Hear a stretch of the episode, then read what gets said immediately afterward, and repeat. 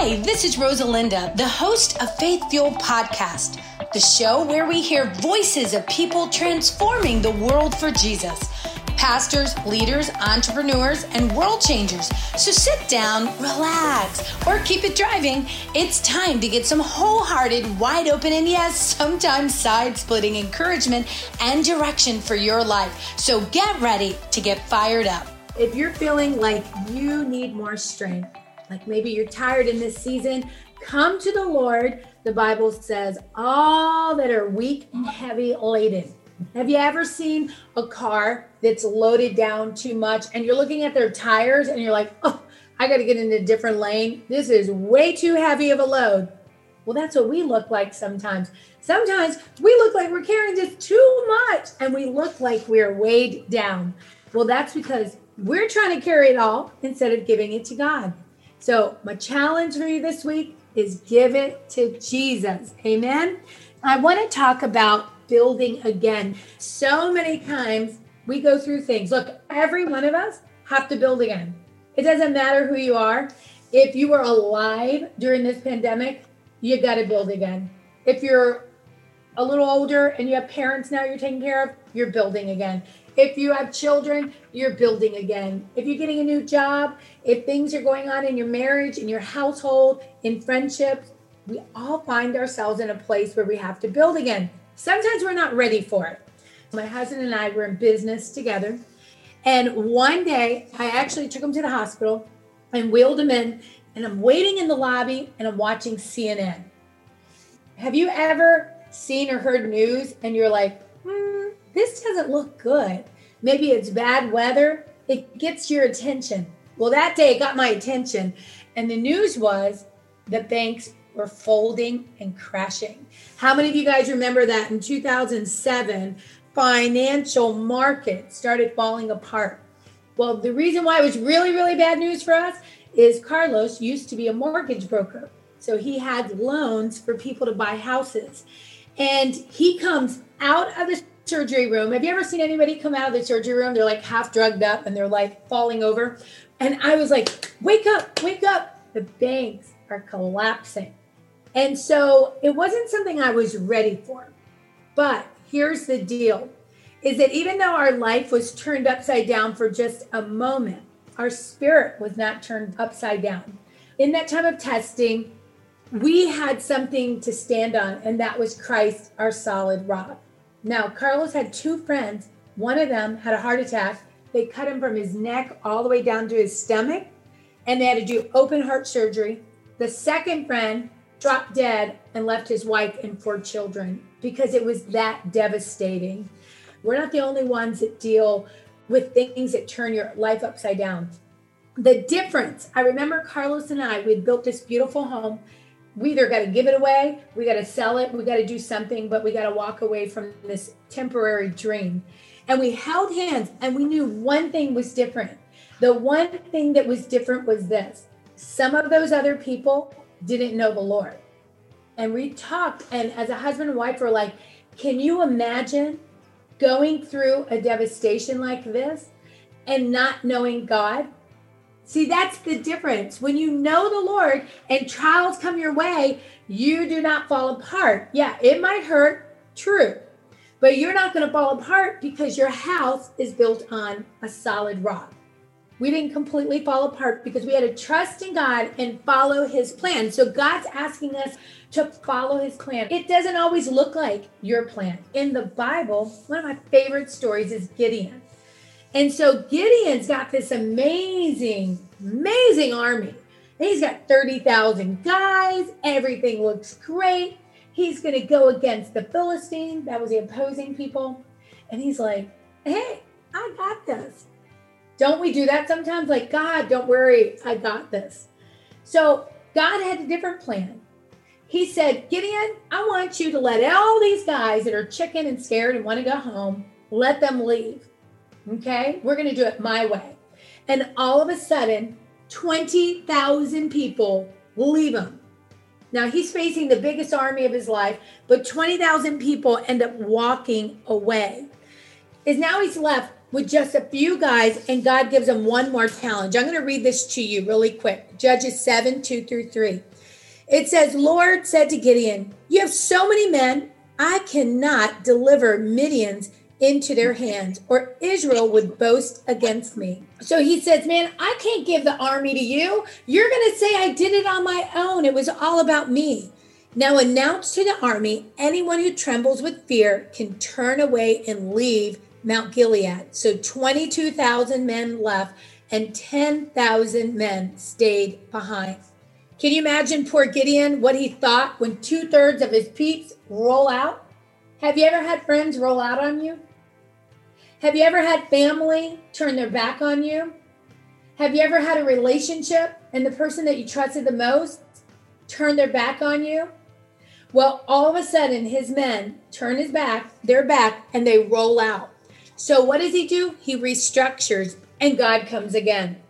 And he ends up saying this. So, he tells Gideon, he's still got too many men. He says, I'm going to select the ones for battle by the way they take a drink.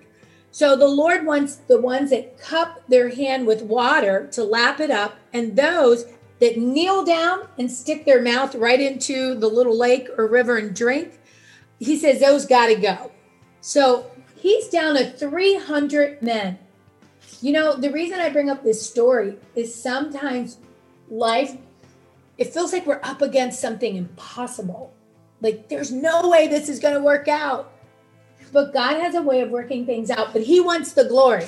Like if you had everything and everything was perfect, why would you need to thank God? Why would you need to be like, praise God, you got me through this?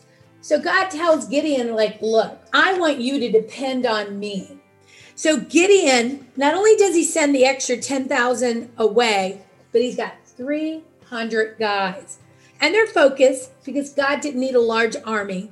He just needed a few careful men that would do exactly what he commanded. They end up going into the enemy's camp, and the Lord delivers the enemies over into his hands. The lesson of this by winning the battle with a lot fewer men, God is glorified, and the people came to know he was the true God. You know, why I, I brought the story of me and Carlos up in the beginning is that we kind of felt like we were up an army that we couldn't beat the whole world was collapsing financially. Things were falling apart everywhere.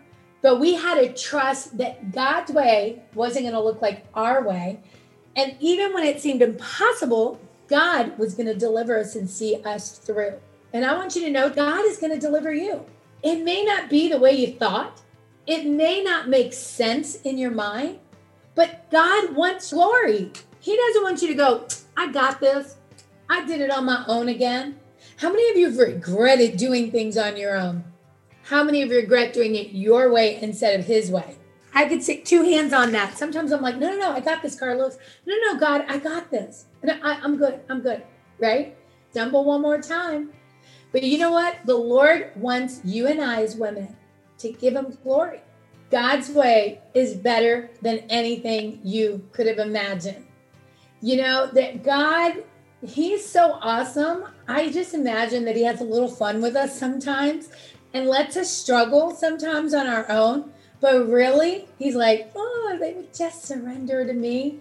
I'm going to make it work out better than they could ever imagine. Gideon had to sacrifice what he thought he needed to win. I'm going to say that one more time. Gideon had to sacrifice what he thought he needed to win.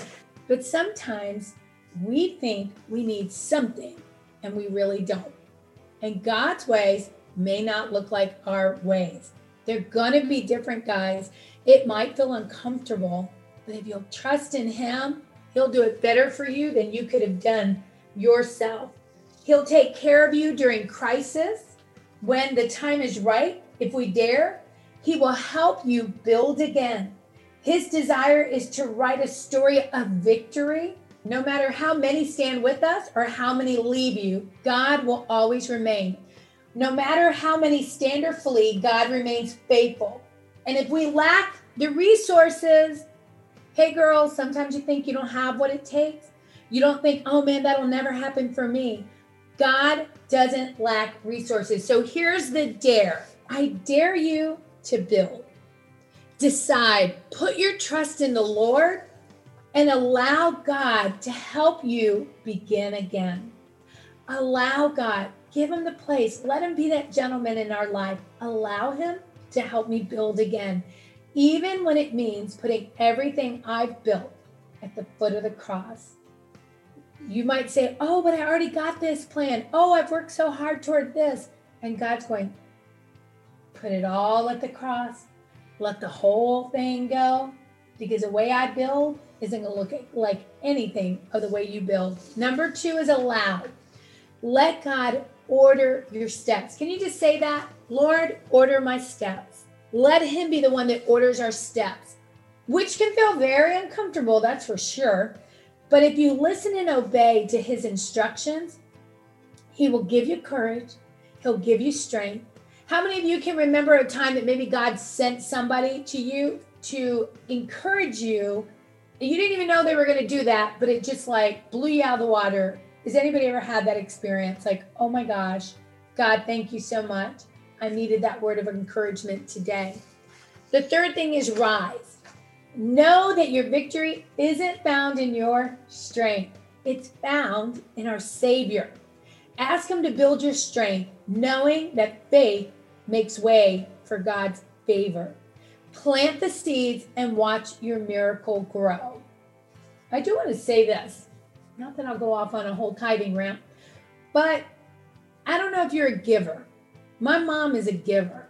My dad is a giver. But one thing about my mom is I've seen her take the shirt, literally the jacket off of her back. My parents are both givers, givers, givers, givers. Oh, you need this. I'm so afraid sometimes to go, Mom, I love your necklace. Because she'll go like this. She'll start taking it off and she'll go, Here, she'll do she started doing it at church you know all the jewelry that we gave her she started taking it off and giving it to people in church she's just a giver it doesn't take just money to become a giver sometimes it's your time your treasure and your talents okay so learn to be a giver. Learn to plant seeds. You want your life to work out? Learn to give of yourself. Learn to volunteer. Learn to give your money too okay? And then lastly enjoy. Bask in the knowledge that we don't have to fear because God is our provider. So that night of the battle, Gideon could have been like, Man, I'm so afraid. I don't know if this is going to work out. But either way, whether he worried or not, he was going to win because God ordained it. And I want to end on that note is you are a winner. You're ordained to win. God has awesome things in store for you. I'm telling you, put your trust in God. Don't be afraid. Your plan is never going to look like God's plan, or I'd be calling you God. Okay. So God's plan is different, but we got to trust in Him. So we got to build our life upon a rock, right? Who's Jesus? We've got to trust Him. We got to risk again. You got to be willing to take a chance in order to build. Maybe some things have happened in your life where you've been disappointed or let down and you're like, man, I've been hurt by so many people. I'm not going to try again. But when you do that, you're saying no to God's ability in your life. So look, God is a gentleman. He just says knock. He answers, right? And he's faithful. He will always be there for you. And always remember when you put your trust in God, He will fuel your faith.